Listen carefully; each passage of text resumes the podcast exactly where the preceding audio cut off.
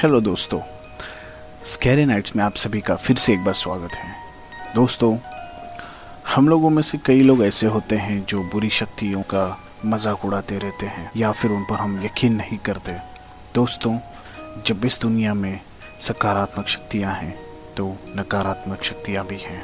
आज की कहानी मुंबई से 29 साल के ऋषि की आप बीती है तो ये कहानी उनकी जुबानी कही गई है। हेलो दोस्तों, मेरा नाम ऋषि है और मैं मुंबई से उनतीस साल का हूँ। ये कहानी मेरी आप बीती है। मैं एक कॉल सेंटर में काम करता था, जो कि नाइट शिफ्ट में हुआ करता था। मेरी शिफ्ट नाइट में ही होती थी, क्योंकि यह एक इंटरनेशनल कंपनी थी। मेरी कंपनी का नाम तो मैं नहीं बता सकता, लेकिन यह एक यूएस बेस्ड कंपनी थी। मेरी लाइफ बहुत अच्छी तरह से बीत रही थी। मेरे ऑफ़िस का टाइम शाम ठीक आठ बजे से सुबह पाँच बजे तक का होता था। जिसका मतलब हमें अपने शिफ्ट के नौ घंटे पूरे करने होते थे। दोस्तों, मुझे रात भर जागने की आदत तो नहीं थी तो मैं रात के बारह बजे के बाद थोड़ा सुस्त महसूस करने लगता था, यानी कि मुझे नींद जैसी आने लग जाती थी। मैंने जब मेरे जॉब को नया शुरू किया था, तब वहाँ के लोगों ने मुझे कहा था कि ये बिल्डिंग भूतिया है और यहाँ पे रात के सारे फ्लोर्स बंद होते हैं। सिर्फ़ हमारा सेकंड फ्लोर ही चालू होता है। और रात को वॉशरूम भी जाना हो तो अकेले नहीं जाना, किसी को अपने साथ में ही लेके जाना।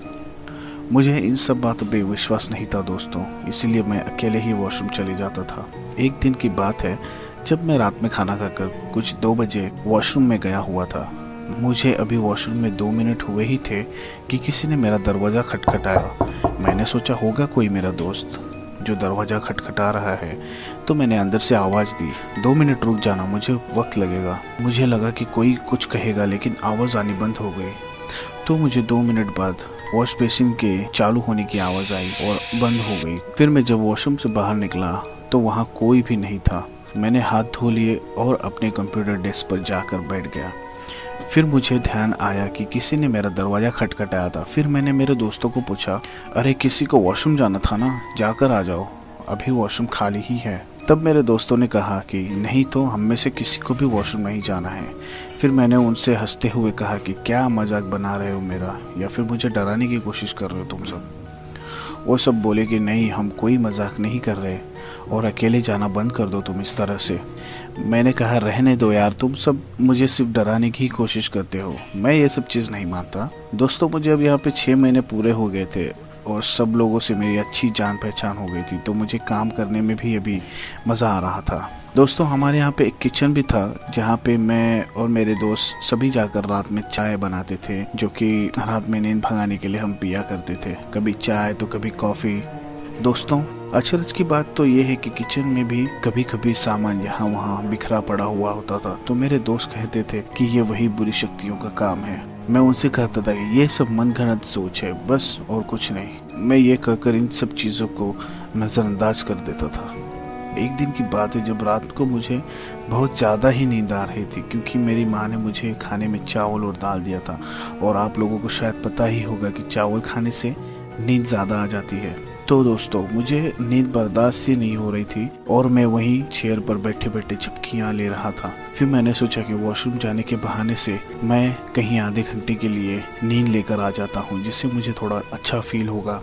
तो मैं ग्राउंड फ्लोर पर जहाँ रिसेप्शन था, वहाँ जाकर सो गया। दोस्तों, मैं यहाँ एक चीज़ बता दूँ कि जो रिसेप्शन था, वो पूरी तरह अंधेरे से ढका हुआ होता था।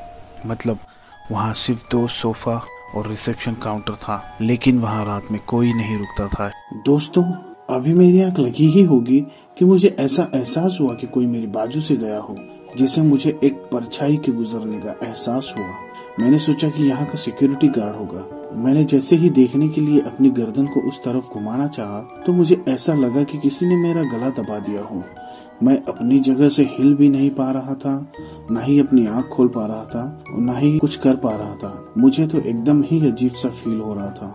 कुछ दो या तीन मिनट बाद मुझे अच्छा महसूस होने लगा। मैं होश में आया। मैं फिर उठकर बैठ गया और दो या तीन मिनट तक सिर्फ़ सोचने लगा कि ये मेरे साथ क्या हुआ था। दोस्तों, उस वक्त तो मैंने सोचा कि शायद मेरी नस अकड़ गई होगी। इसी वजह से यह हादसा मेरे साथ हुआ होगा। लेकिन दोस्तों धीरे धीरे ये चीज़ मेरे साथ दो या तीन दिन में रोज होने लग गई थी। फिर कुछ महीनों बाद मैंने ये चीज़ अपनी माँ को बताई। फिर हमारे यहाँ पे एक झाड़ फूक वाली औरत थी।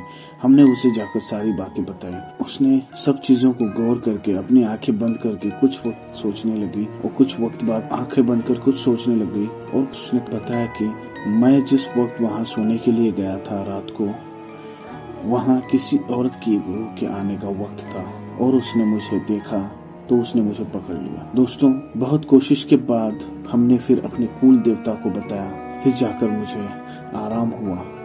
दोस्तों, इन सब चीज़ों को कभी कम नहीं समझना चाहिए। इन लोगों से छेड़खानी भी नहीं करनी चाहिए। बस ये कहना चाहूँगा कि इन चीज़ों से दूर ही रहें तो अच्छा है। आशा है दोस्तों, आप लोगों को ये कहानी पसंद आई होगी। दोस्तों, ये कहानी आप लोगों को पसंद आने के लिए ही सिर्फ़ नहीं है, बल्कि आप लोगों को एक सीख देने के लिए भी है। कृपया अपना ध्यान रखें दोस्तों।